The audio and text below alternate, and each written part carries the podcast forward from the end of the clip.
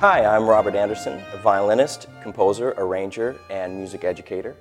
I am the founder and co-director of String Project Los Angeles, a school for creative string playing located here in West Hollywood. Today I'm going to show you a little bit about how I use this instrument at home and in my studio as a practice tool.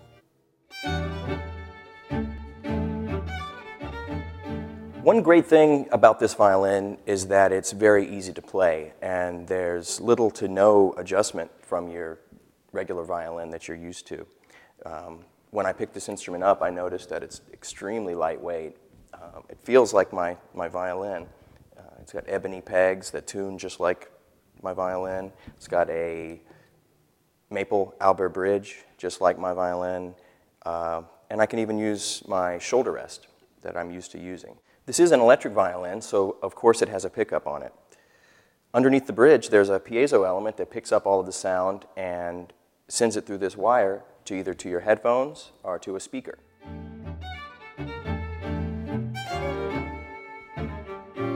The control box that comes with the violin contains everything you need to practice. It's got a tuner, a metronome, and a digital effects processor with everything from reverb to distortion.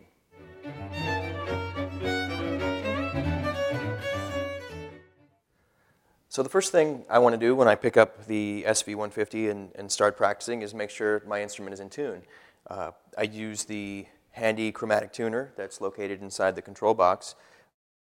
It has a guide that moves back and forth and indicate the, uh, whether I'm sharp or flat. Uh, it's easy to follow and I can get every string set up really quickly.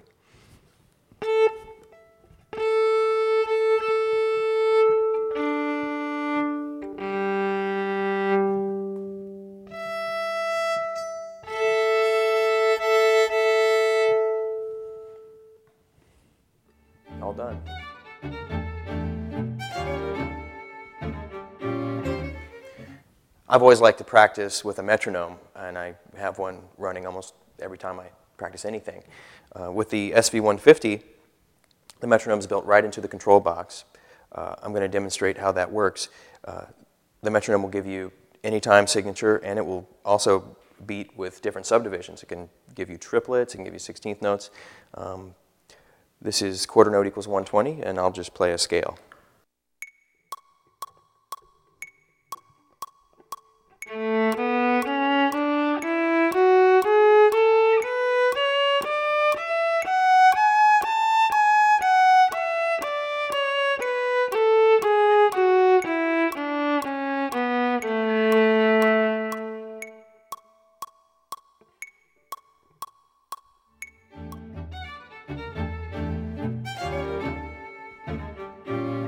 Most innovative features of the control box is the MP3 player that it contains.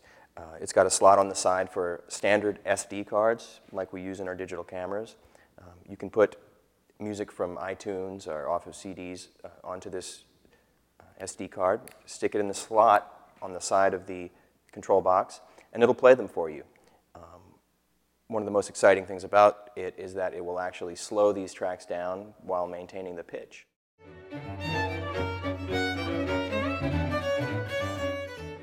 The control box also has 24 different digital effects, everything from distortion to reverb. Uh, here's some of the ones that I use regularly.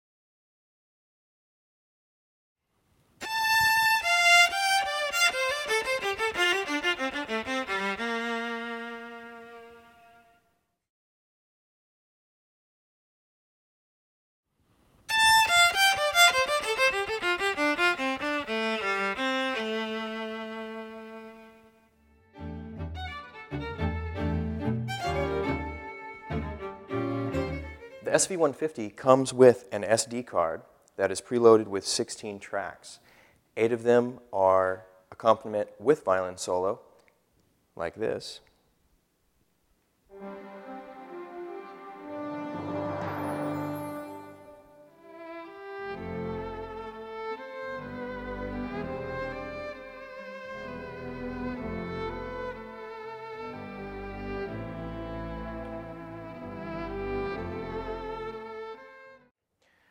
The other eight tracks are the same, except for the violin solo has been removed, and all we're left with is the accompaniment. That allows us to play along, uh, and is really fun. Um, just like with any other audio tracks, we can slow them down and speed them up to suit our needs.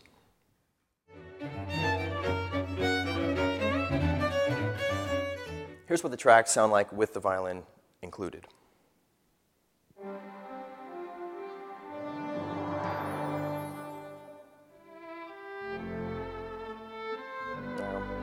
Can speed it up.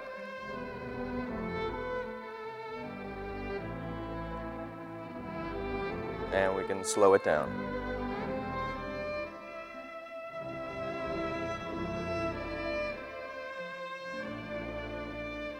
Great for practicing. The other eight tracks have the violin solo removed, so we get to play along.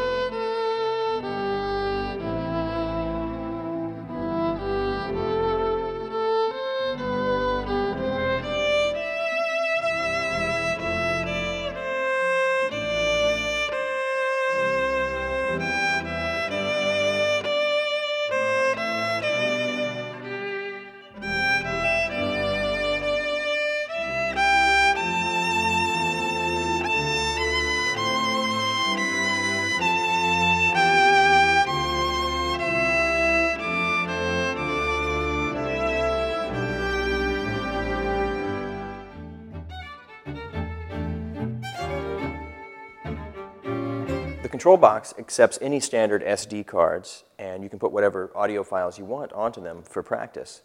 Um, I've created a couple of my own MIDI files that I have put onto this card here and will demonstrate how I practice with them. The player can read four types of files, MP3, M4A, WAV, and MIDI file. The track that I've created here is a chord progression that goes through all 12 keys and it is something that I like to practice along with uh, when I'm working on improvisation and scales. Uh, and it sounds like this.